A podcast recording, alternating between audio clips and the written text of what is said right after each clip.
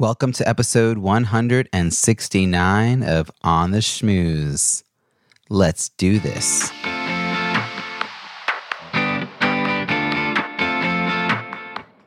Welcome to On the Schmooze, the podcast that highlights talented people from different fields, explores how they built strong networks, and overcame challenges on their way to becoming successful leaders. Now, here's your host, Robbie Samuels. I had a realization the other day that my kids will always know me as an author. They will also always know me as someone who goes out for runs several mornings a week. Both of these identities were previously in the realm of impossible. Me, an author? How would I, an outgoing extrovert who hates to sit still and write, find the discipline to stick with writing long enough to produce a book worth publishing? Me, a runner? To be honest, I'm still having a hard time identifying with this term, but I'm not sure what else to call myself when I'm getting up and running two to four, that's right, four miles several days a week. This identity was the antithesis of how I saw myself, but for my kids, it will just be a part of who I am, and they won't know or see the struggle that came before.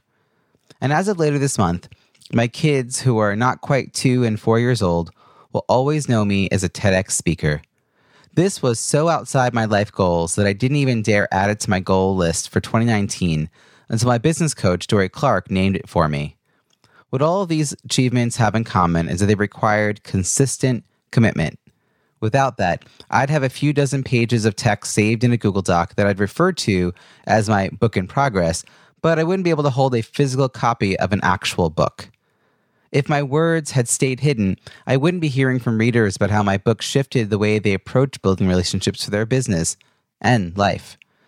If I hadn't committed to my first 5K soon after my first few trial runs, while I felt ill prepared but confident in my ability to get ready, I wouldn't be experiencing the awe of being able to run four miles. If I hadn't set a goal of running one 5K per month for the rest of 2019, I wouldn't have stayed consistent with my training runs or pushed myself to run farther and faster.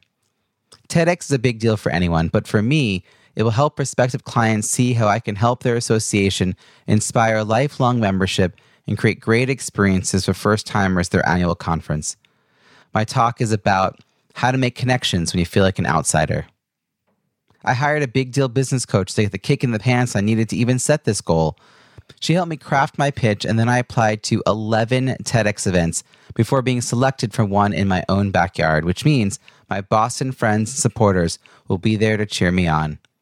Your challenge for this week what are you willing to do to achieve your big goals? Whatever it is, commit to doing it consistently. Don't fall into the trap of being perfect. You won't be. The day will definitely come when you don't get up and do the thing you said you do daily to achieve your big goal. Get up the next day and make it happen. Commit to consistency and achieve great things. Try this and let me know how it goes. Now, onto this week's show. Today's guest teaches people how to make first impressions count. As a keynote speaker and corporate trainer, she helps individuals and organizations discover how people make up their minds very quickly and empowers them to influence the success of their own career. She uses her extensive expertise and multicultural background to work for companies, professionals, and politicians whose first impressions are important. She uses a cutting edge approach and a competitive mindset to take her audiences on an entertaining journey to reveal how the world sees them and how to leverage it for their success. She is the author of Image for Leadership, the creator of How You Impress, and the co owner of the Studio for Image Professionals. Please join me in welcoming Sylvie di Giusto. I'm so excited to be with you. Thank you so much. What an honor to be with you on your show. Sylvie, thank you for joining us from your new home office in Tampa, mm-hmm. Florida.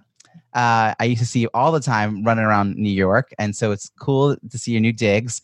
And as you know, this is a podcast about uh, leadership and building strong networks. So, so tell me, how do you define leadership? And when did you realize you had the skills to lead? Well, how do I define leadership? Very good question to start because I define it as a very, very, very big responsibility somebody gives you. And usually they give you responsibility for two things. One for humans, for human beings, or two for finances or for both, right? And uh, while most people probably say um, a good leader is somebody who is kind, who is approachable, who is nice, who takes care of humans and finances, always try to approach the other side um, from that responsibility point of view and say, this is a huge responsibility you have. And being kind and nice and approachable uh, and a good person is just a basic that everybody should bring with him or her. But in addition, you have this big responsibility and I want you to treat that responsibility with respect. So if there is one word that I personally and professionally think is crucial for leadership, it is respect. I have respect to say, I love yourself. it. Yeah, respect to yourself, but respect to every other human being, but also respect for the big responsibility in terms of finances you have for that organization. Does that make sense? It does, Sylvie. I have now done nearly 200 episodes, and no one has ever sort of succinctly said that. But you're right. Without that, you know, well, we're actually kind of seeing some examples of what happens when we don't have respect in leadership, and leadership isn't respecting the people that are following them and vice versa. So mm-hmm, you really mm-hmm, have to mm-hmm. have that. And do you think it, there's a self-respect too? Like you have to exactly. kind of yeah, yeah. yourself? But because respect has uh, several layers. And I think the base, the most important one is actually to start with yourself, right? If you do not respect yourself or if you do not show respect to yourself, it will be very difficult to show respect to others. And that starts with simple concepts like Let's take as an example self care, right? Uh, when it comes to my work, when I talk about first impressions and the image of leadership, very often I encourage people and say it's a very simple concept that you also can watch with people in the public eye when they make major changes in, in their visual appearance or their behavior and communication because the moment you take care of yourself, people think you have the ability to take care of them too. If you don't take care of yourself, however, they don't trust you that you have the capability to take care of them too. So I always encourage leaders and non-leaders to start with themselves and show respect to themselves first because guess what? You are the most important person in your life it's it's not your mom it's not your dad it's not your spouse it's not your children it's not your boss it's not your team members it's not human resources it's not whoever you think of at the moment first and foremost and that might sound selfish to some but you are the most important person in your life. Mm, there's there's so much good there. I almost wanted to say so much tweetable there and i'm sure we will. So when did you start to to realize that you had those skills or did someone see that in you? Mm-hmm. so i have a long corporate um, career I was 20 years in human resources. And during that time i considered myself what i call a second row leader I'm a very good second row leader. So I'm good in the background helping somebody else shine, right? And giving them the platform and the environment that they can show their superpowers. So I've, for a very long time, uh, worked for some of the most successful CEOs in Europe but always in the second row and always in the shadow. And I do think that this is also a leadership skill right? Very often people think that leadership only means to be in the first row, right? It means to be, have the fame, have the title, have the position. But I truly believe that good leaders, first and foremost, use their shine to put the spotlight on others, to be the one who pushes them on the stage, to be the one who applauds first, to be the one who is ready for the standing ovation, to be the one who finds gifts and talents in others and uh, helps them to shine, to be the first role leader. Because again, very simple concept. I believe that good leaders do not create more followers. Good leaders create more good leaders or great mm-hmm. leaders, right? And so I think I always had that gift to be a, a second, a good second row leader uh, until I had a mentor who said, I took advantage of this long enough. now it's your turn. I'm going to push you out there in the first row. And luckily, he was with me for a very long time because I made all the mistakes every leader in the first row could make. you know, for some reason, maybe it's because I know that you do all this work around uh, image. I keep thinking about window dressing, and mm-hmm. that window dressing is as important to the object in the window, right, as the object yeah. itself. Mm-hmm, right? Mm-hmm. Like if it's just the object sitting there, it's not going to ever look as good. You need all those other things around it. So, like having someone who's going to jump to their feet and be the first to lead the uh, standing ovation is a great example. Mm-hmm, you know, because mm-hmm, that's mm-hmm. leadership and supporting the other person. So, second row leadership. I never thought of that, but I like the idea. I'm actually curious if we if we dig back earlier than your 20 year history of being in HR what was life like when you were growing up? Were you a kid who organized other friends in the playground? Were you kind of shy and quiet? Did you run for office? Did you have oh like a little business selling something? Like, what, what were you like?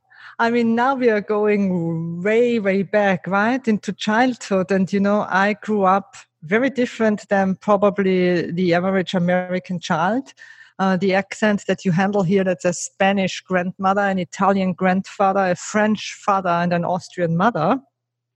And uh, so there was always good food, good wine, and good hair involved in our family. That was never an issue. And so when I grew up, it was always celebrating life. I think we have just that genetic code in the south of Europe that you celebrate life very differently than I would assume American children grow up. And so I look back to a wonderful, wonderful childhood uh, that was outside with a lot of freedom, with a lot of food, with a lot of family, with a lot of emotions, with a lot of music, with a lot of dancing, with a lot of freedom. However, just on a side note, personal story, my brother told me when um, I was five years old, so he's, he's 10 years older than I am. When I was five years old, it was the first time that he heard me say when people ask me, What do you want to be when you are grown up? And while Lana said, I want to be a firefighter, I want to be a nurse, I want to be a teacher, he heard the first time that I said, I want to be an American. Wow. So there was always something in me that wanted to be here and that wanted to explore that part of the world and this culture here. And so where were you growing up? Is this in Germany? Uh, it was uh, in France and in Austria, and then I moved to Germany, and then you know all all over Europe. So, do you think the fact that you did move around so much also played a factor in sort of how you built connections? Like when you moved to a new area, did you quickly find a circle of people, or was that hard for you? No, no, no, very very quickly because I think that's the that's the charm of moving somewhere new that you don't have another chance you know you don't have another chance other than connecting with new people all the time and in fact i'm very lucky that my children grow up in a similar world that we lived in new york city for 10 years right and uh, there are a lot of expats that come into New York City, live there for one or two years, and then go out. And now they have friends all over the world and always have people to connect with. So I think for my own network, it was helpful that I never had that home base for 20 years with all the same people. I was constantly around and constantly with other people. And that you see it as an asset. I mean, like, the, I think other people could be in a situation for various reasons where they've moved a lot and found it really difficult to start over. But you're saying it's almost like going back to what you do today, another opportunity for a first impression. Yes. yes right. If you exactly. stay for 20 years and you did something silly in third grade, everyone's probably still talking about it. if you move, start over again, start fresh. No fresh. one knows about fresh. that thing. Yes. Yeah, I mean that that's really interesting, but it also says something probably a little bit about your personality and how it shines through. And having an older sibling to look up to, I think also can be very inspiring and also like daunting, you know, to, to, follow in their footsteps. But they're so far ahead that you're not like exactly you're not like a year ahead where you're like, oh, the teachers remember me, you know, like yeah, yeah, yeah. So as you made your way to the states, like how old were you when that when that transition happened? Well, it, took quite a while. It took until I was 36, and when I already mm. gave up. Right before that, I tried all things. I applied for schools. I applied uh, for universities. I applied for jobs. I applied for visa. I applied for green card. I always joke and say I basically dated every American who ever crossed Europe, and it never worked out. And then in the most unexpected moment, an opportunity showed up, and I just had a baby, and my husband said, This is so wrong and such the wrong moment right now. And I said, No, no, I'm, I'm, I'm waiting for this since I'm five. We're going to do that now. Now the opportunity is here. And so nine days later, with a nine day old newborn, I was on a plane moving to the United States. When you say you just had a baby, you meant I meant I was That in the day. hospital. I was in the hospital that day. I can I can even give you the timestamps because all Wow. parents know those are the timestamps we remember. At eight twenty, my daughter was born. At eight twenty four, my husband walked into the room and said, "I have a job offer in Pennsylvania." And I said, "Okay, let's go." And he That- said, "No, no, no." I, I have to say, if that were in like a, a TV movie, I would think that is like so made up and unbelievable. Yeah, But that's your life. Looking back, it is. But uh, luckily, But you did I it, was so and- full of hormones at this moment that I would have done anything. Right? yes. And it's it is something you want to do for like 30 years. So yeah. what was some of those like early challenges as you were, you know, w- did you did you continue in the world of HR when you got here, or was that when you finally made the, some of the switch? I don't know Oh. how long you've been doing what you do. Is it Well, um, so, so first there was day nine, right? I, I moved Yeah. to the United States. Ten, uh, day 10, I probably realized, oh my God, what did I do? right? And then day 10 to day 360 or so, I was a mom first. And then um, I, I tried to get back into a career and, and to a business and honestly realized that going back into HR and, and the corporate world is nothing I want to do here again. Uh, nothing I want to start over uh, fully. So I might use my gifts and what I learned during my uh, career and switch sides and go, for example, into the speaking training business. And here's one thing that I realized. At the very beginning, I made all the mistakes every business owner and every entrepreneur makes, right? Until I explored a network, a network that you and I both know because we are both part of it, the National Speakers Association. Our people, and the moment I connected with them, first and foremost, everything changed. The moment I got involved in such a network where you have people who understand your problems, speak your language, and are part of that crazy world or industry or profession you might be part of, everything changed. And the second thing was a very personal experience. It was a major turning point in my career because coming here, I thought that my language and my accent is a huge issue and it's going to be something that is going to hold me back. Because how, how can you speak on a stage with that mess, right? With that American, Italian, French, German, something blurb coming out of my mouth. And uh, I will never forget, I got invited to um, a TV show to comment on the public persona and image of politicians.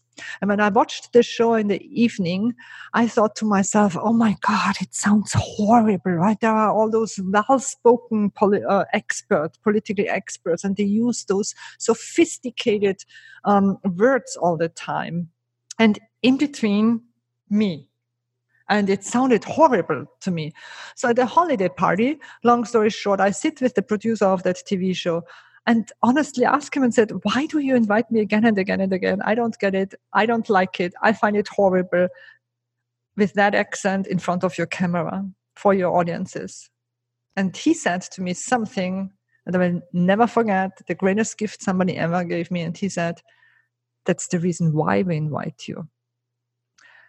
Because you sound like an international expert and you say things so simple that every single person in front of the TV understands you while they don't understand them.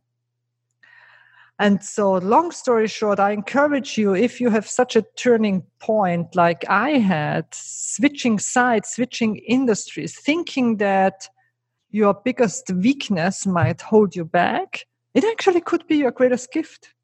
It could be your greatest gift you just need to know how to use it because nowadays i realize most audiences i speak to are international audiences companies pick me out from that pool of very traditional American speakers because they have that one that sounds like everybody else could sound in that room.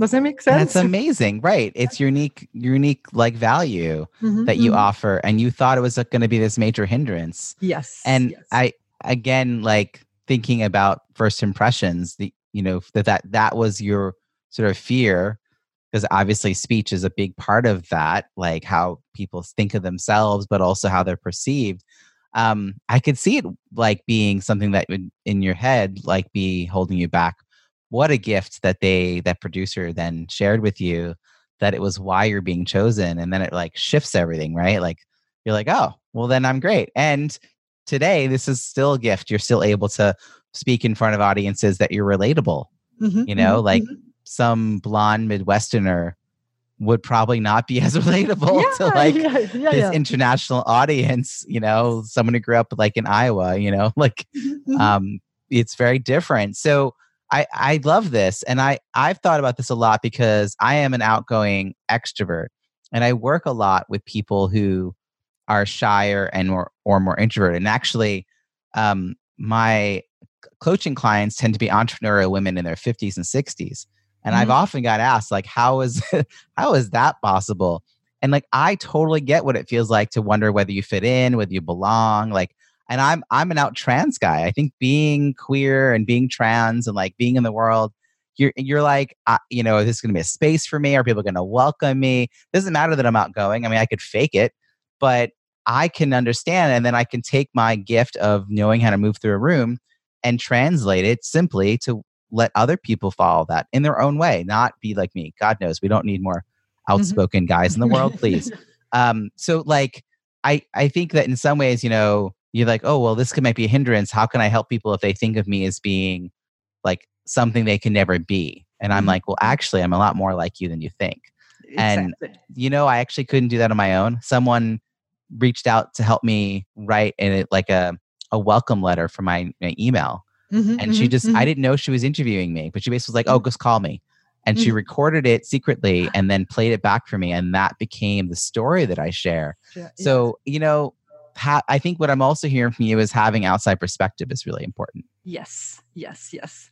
I'm not sure if you ever watched um, one of my speaking videos, but you might see people um, walking around with labels on their back in a lot of videos of, of my speaking performances, right? And uh, that's exactly what I offer people to explore an outside perspective from others, what they see in you, because very often we have a blind spot. We don't see how amazing we are. We don't know what we know, right? And that's why it's so difficult for many of us to toot our horn. And in nowadays world, it is important to toot your own horn right? You you you must have the ability to tell the world what you stand for and what your superpowers are but not always do we see those superpowers ourselves. So sometimes it's good to get that input from the outside. So i i'm really curious given that i only know you in this like successful space like i i've been part of the national speakers association for five years. When i got there you were already very well established. I don't know how long have you been part of NSA? I'm part of NSA since five years, same time. Five like years? You. Yes. Gosh, but like I felt like as soon as I heard who you were, you were really well established. That's incredible to know. And also, boy, does that tell you about my own like this is how you have stuff in your own head, right? Mm-hmm, and so mm-hmm. I thought of you as being like really like best friends with everyone, totally in, like you've been part of this space for a long time. That's truly incredible. And so I, did you already know as you came in five years ago the image was going to be your thing? Like, how did that become your superpower? Because I've heard you do your talk. Is it? Do you stand there and count to seven? Is that? Yes. Yes. yes so like, yes. W- I've seen you. You get on stage, mm-hmm. very mm-hmm. quiet, very mm-hmm. very small movements, and you very simply count to 7 mm-hmm. And we're all sitting there expectantly, and then you say, "What do you say?" You say, this is what people like make a decision about who you are your brain just made up to 11 major decisions about me so i let people experience the power of seven seconds the reality just between the two of us and the audience. Doesn't matter if it's six seconds, five seconds, two seconds. I just took one of the studies, right? Yeah. Seven seconds sounded great to me. But there is scientific proof that our brain automatically make specific decisions about others depending on the occasion right? So different uh, decisions when we are in a dating situation than we are in a job interview situation right? Um, so and i want them to to to feel that to experience that and to wonder what is she doing? Because also later in my talk i reveal that uh, people remember you usually for the first 11 words that you say in a com- in a conversation. And again it doesn't matter if it's 10 words 12 words but it's the first words. You really when you want to make a great first impression you need to consider what are the first words coming out of your mouth. And so very often speakers walk on stage and say hi here my name is susan whatsoever and i speak about blah blah blah. And i always tell them you know they already know your name. That is not very impressive because it's on the agenda. Or they spend five minutes thanking everybody exactly. they haven't said anything yet. They're like, "Thank you so much for having me here. Thank you for the venue. Thank you for the sponsors. Thank you the AV guy." And you're like, "What? What?" Uh, hey, so yes, so exactly. where did image come from? Ah, image came from my leadership journey, from my own one. Yeah. Uh, two, two, two reasons. The first reason, I always was fascinated how often we invited people to job interviews and they entered the room they said all the things we wanted them to say. They behaved exactly the way we wanted them to behave. They even looked the way we wanted them to look. And we were just so blown away in the first moments that honestly we ignored all the warning signals, hired them, and years later we had to fire them because of a total lack of performance. And looking back, we realized, oh, we, we should have known. But why we were so impressed by that person back then during that job interview situation, right? And on the other hand, we had so many young, ambitious people in our organization who could have done that job much better, probably. And for any reason, we didn't identify them as leadership material. For any reason, we didn't see them or they didn't make themselves visible for us that they would be an option too. And so I started to to uh, hire image consultants for the top talents in our organization because I wanted them to help, or I wanted to help them to stand out, to be seen, to walk in every single room, into every single meeting as a confident, authentic, professional, and respectful leader who should be considered for any position that is a right fit for them in the organization. Wow. And I was fascinated with those transformations. I have to admit that image consulting has a very different uh, purpose in Europe than it has here. So there is a huge difference in, in, in the work field. Uh, but um, I was just so blown away by, by the transformation that at one point I looked at myself and realized, hmm, maybe I have work to do too, right? And so worked myself, worked with image consultants myself. And when I came here, I thought, why not switch sides and you know uh, study what uh, somebody has done to me or for me and to others and offer that. You know, I, I have to say, probably my own um, vision of who I thought you were really is based on how you present yourself you know mm-hmm, mm-hmm. i had no idea that probably in my first or second year that i met you that it was your first or second year too you also i have to acknowledge it's more than you just showing up and, and like looking the part you've also taken on a tremendous number of leadership roles in therefore a short amount of time um, you were the co-chair of the winter conference you were the mm-hmm. president mm-hmm. of your local chapter in new york um, so like you dove in like you didn't just like hop in and out here and there. I'm like you committed to NSA. But uh, here's the thing again, it's just a gift I received from somebody I think we both know. I might mention her name here um, in a moment. But when I walked into my first NSA meeting, I a short woman showed up, tapped me on my shoulder, and said, Hi, are you Sylvie? And I said, Oh, yeah, yeah, yeah. And she, Could you do me a favor and go to the door and welcome all the people? And I said, uh, Yeah, but this is my first meeting here, right? And she, don't worry, you're gonna be fine. You're gonna be fine. Tapped my shoulder, walked away, and said, By the way, I'm Tami Evans. Oh. A friend we both share, right? So I walked to the door and welcomed all the people. At this point, I didn't realize the incredible gift she gave me. While I thought that I'm welcoming people, what she did for me is everybody met me. Yes.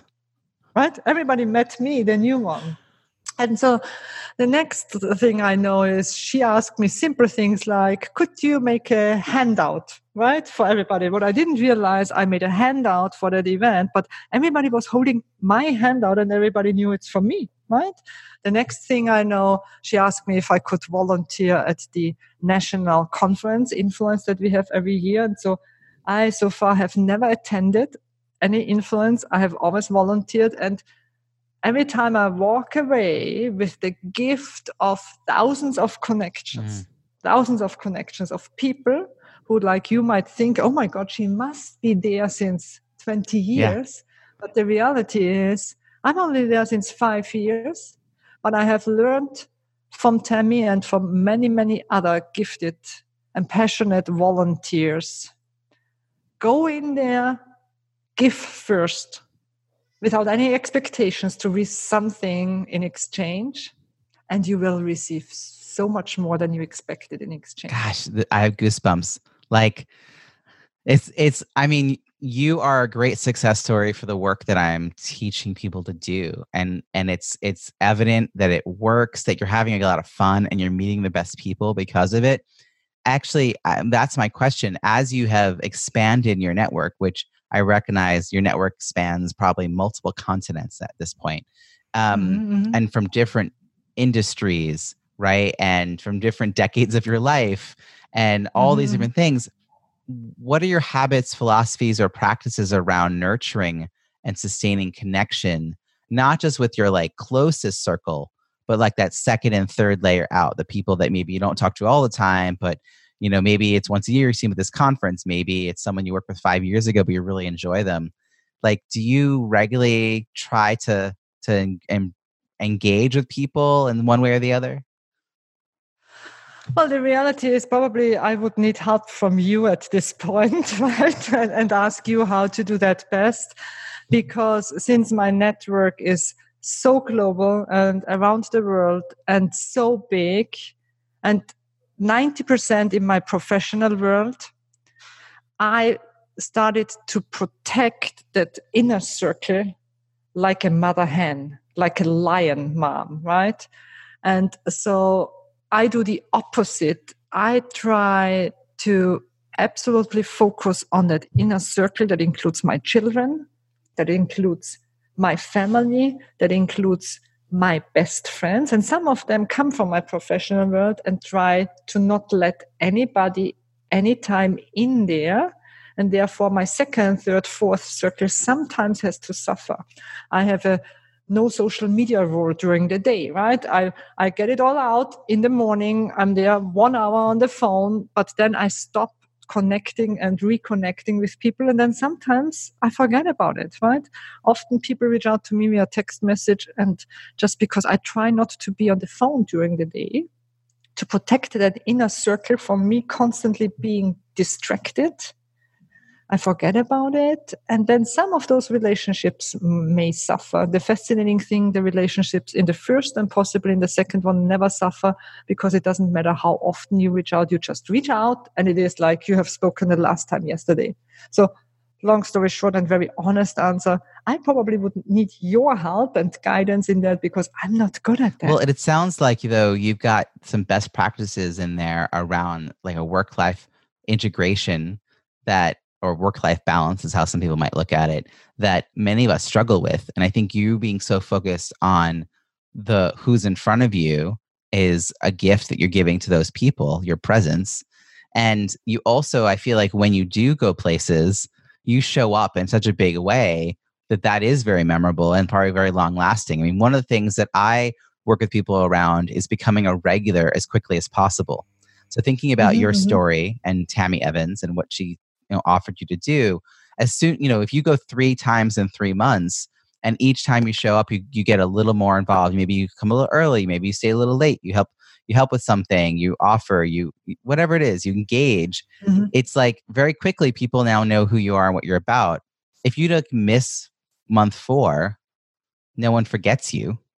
Now, if you went three times over a year, but only every four months, then every time you walked in, you'd be reintroducing yourself, Mhm. Exactly. right? So, in some ways, like what you're doing is when you show up, you make a really big, very concerted effort to be very present, engaged, but you're not necessarily like trying to nurture that year round. And the relationships that it sounds like the relationships that at work are the ones where you just pick up. Like I have friends from junior high that you just kind of call each other. You know, like time passes, it doesn't matter. Um, and have other people where like it's just like laborious to, to stay in touch because they require such maintenance. so there is also a tool which from comes from my work background and, and my expertise that when you show up you must make sure that you stand out that you stand out for the but for the right reasons not for the wrong reasons right when you enter a room people should notice that you are there when i do that label exercise with people in, in in my sessions where they all get labels on the back sometimes i have people who don't get labels on their back right? And I challenge them and ask them what just happened. You walked through a room with 500 people. You all had 30 labels. So chances are high that you should have 30 labels on your back and they only have one or two. And then I explain to them that there is a chance that they blend in. And especially in a corporate environment or business environment, you never want to blend in. You want to stand out for all the right reasons. And you can use tools like your visual appearance, your body language, your voice, the way you enter a room that people notice you that you are there. I love it. That is such an easy takeaway to implement the next time you walk into a space. It's like being really aware of how you show up. And the fact that you show up at all, like I think some people arrive logistically, but they don't show up. They're like so checked out that they're going through the motions. And they're, I mean, that's really hard to then, I don't know, get anything of value out of that experience. Like you're just, you're there, but that's about it. And no one probably know that you were there. you could have just like did this from home. you know, Mhm, you stay in a webinar, you don't have to like go somewhere. So I love the idea, the physicality of being present. Um, I also wanted to share with you a little, uh, very exciting update. I bought my first custom suit this year. Oh my god! I know, it's the Dorie Clark exciting. influence. Tell us more. Well, Dorie Clark is an influence, uh, Yeah. has influenced me in so many ways over the Mhm. last decade. But she basically was like, "It's an investment. Go do it." And I got shirts, and I got you know the little monograms like cuffs and like the, it's a blue suit. It's a three piece suit, and I'm I'm hey I'm gonna wear it in my TEDx talk when that comes to happen. yeah. Um, Wow. which I'm pretty excited about. So it'll be coming up two months from when, uh, for about about the time this comes comes out. Actually, I think about a month later. So um, super super excited to be talking to you about this. I have a I have a wrap up question, which is one of my favorite questions, Sylvie. When we're connecting a year from now, and one of the things I love is that I know I'm going to keep seeing you because I am going to influence every single year.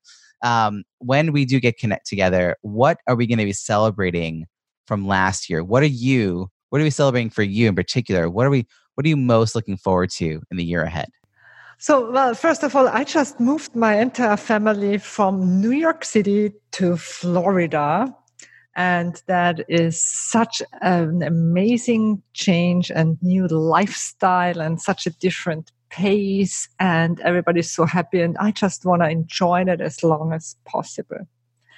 And I think what I'm going to celebrate personally in one year is that I took a break and that I didn't know how much I needed the break until I had it, until I was in it. While I love every single day in New York City and I love that city, it, it is quite a hustle in there. You are always kind of, you know, up and running and you don't even notice. And so in one year, oh my God, I'm going to be another, another person I feel because again, if you don't take care of yourself, people don't think you have the ability to take care of others.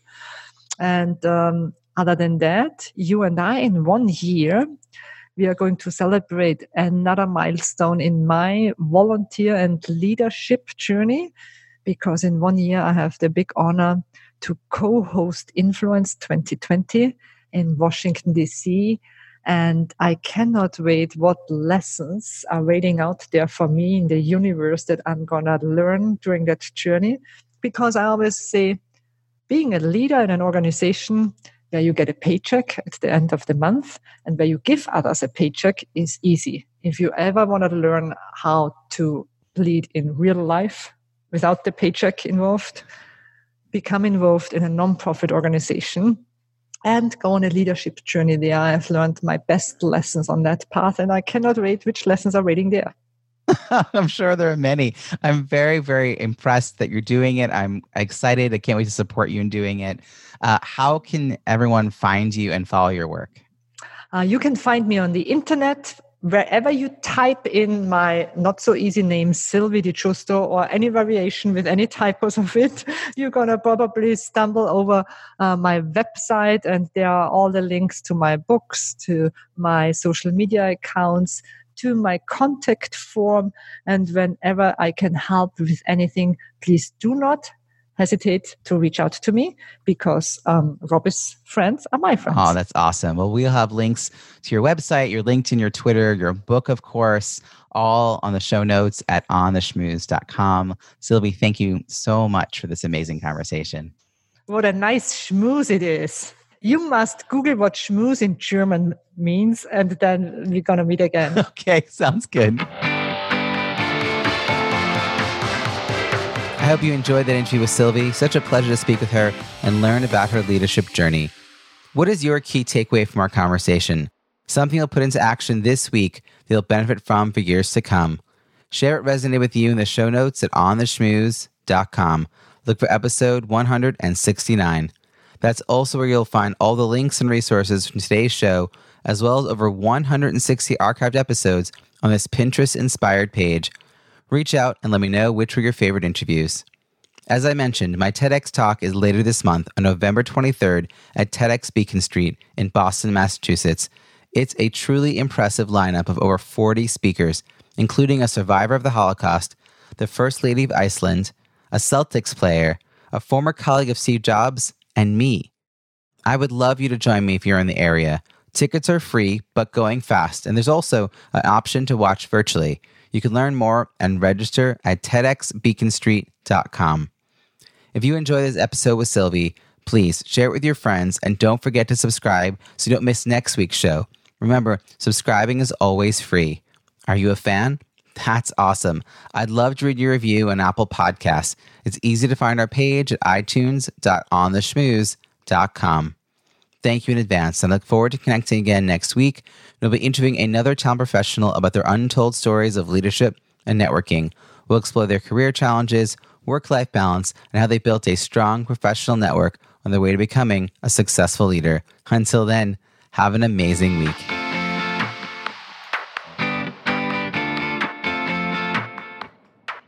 Thanks for listening to On the Schmooze podcast at www.ontheschmooze.com. That's On the Schmooze, S C H M O O Z E.